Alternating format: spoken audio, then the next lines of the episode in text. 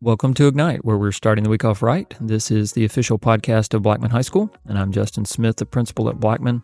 This podcast is designed as a source of announcements for parents and students. These are the announcements for the week of February 26th through March the 1st. Some things to celebrate this week. Again, parents, we want to continue to celebrate our teachers and students. As we were named a reward school of the state of Tennessee for the past school year. This is the highest academic designation that the state provides. It's something that we're extremely proud of, and we want to celebrate widely. Speaking of celebrating, we had a great weekend on a number of levels. One of those was our boys and girls wrestling teams. We had 8 boys and 4 girls advance to the state tournament, and we had a number of medalists and 1 state champion. So congratulations to the girls who qualified for the state wrestling tournament, Shireen, Allie Bryant, Balen Lowe, and Jonna Patterson. Allie and Jonna both finished 5th in the state in their respective weight classes. Also on the boys' side, we had 8 boys qualify to compete at the state tournament. Those qualifiers were Thomas Rubio, Blaze Meeks, Aslan Nadeau, Drew Workman, Severin Coulson, Isaiah Thepavong, James Revel, and Ian Carruthers. The state placers, James Revel finished 6th place in the state. Blaze Meeks finished in 4th place in his weight class. Aslan Naidu finished 3rd in the state in his weight class. Sebron Coulson and Drew Workman both were state runners-up in their weight class, the 2nd place in the entire state of Tennessee. Sebron ended a high school career that was distinguished, and Drew, a 9th grader, is just beginning his, so many, many bright days ahead. And Thomas Rubio was a state champion in his weight class and was named the best match in boys AA. This is an incredible accomplishment of both individual and team work, and so we're extremely proud of them and all that they've done. Also, our basketball teams were in action at the Furnace on Friday and Saturday night. Both teams continue to win, and we'll play the next round of the region tournament this week. Our girls play Lebanon tonight night at 6 p.m., and our boys play Burn on Tuesday night at 6 p.m. All games from here on out for the rest of the region tournament are at Oakland High School. Many thanks to our pep band for their support in both victories. I'm sure I'm missing something from an action-packed weekend, but we're so grateful for everyone's work. It is a busy time of year as we approach the beginning of March. If you're near our campus at all in the afternoons and evenings, you'll see the stadium area is busy with track and field. Boys soccer, softball, baseball are all in full swing as they prepare for the season. The theater is busy as they're going through rehearsals for the spring musical. We do love celebrating all that our students accomplish in extracurricular work, in the classroom, in competitions, and right now as winter sports are winding down, all that they're doing on the court and on the mat. A few reminders, parents, if your student signed up for the ACT boot camp, that boot camp will take place on Saturday, March the 2nd, which is an all-day event, and then there will be follow-up workshops on March 4th, 6th, 7th, 8th, and 11th. Students are receiving those acceptance letters today with more information, so if you know that your student signed up, be in touch with them and ask them about those details.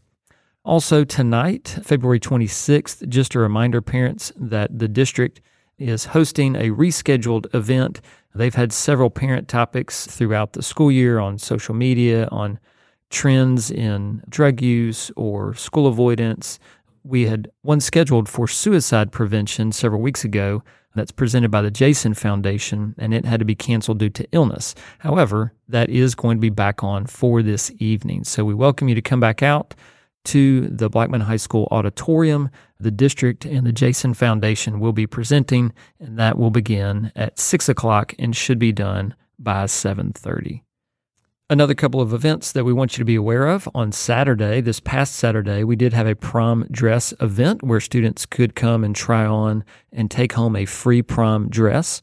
If your student might be interested in this but was not able to attend, please encourage her to stop by and see Miss Jenkins in the library any day for more information.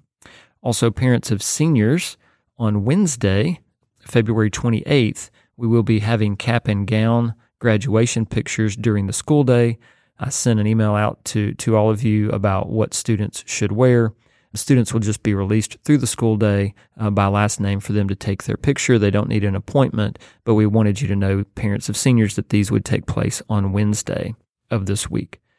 Some continued reminders, parents, just for parking lot safety, just a reminder that no student drop-off or pickup takes place behind the school building in our west lot where the band tower is.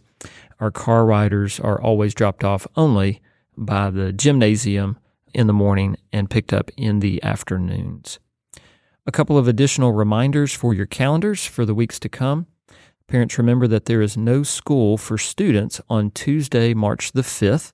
That is Election Day, and as our school and many county schools are used as polling places, teachers come to school on that day, but not students. So there is no school for students on Tuesday, March the 5th. Also, it's hard to believe, but that the end of the third grading period is coming up on Friday, March the 8th. That's just a couple of weeks away, so parents, we encourage you to please check your students skyward.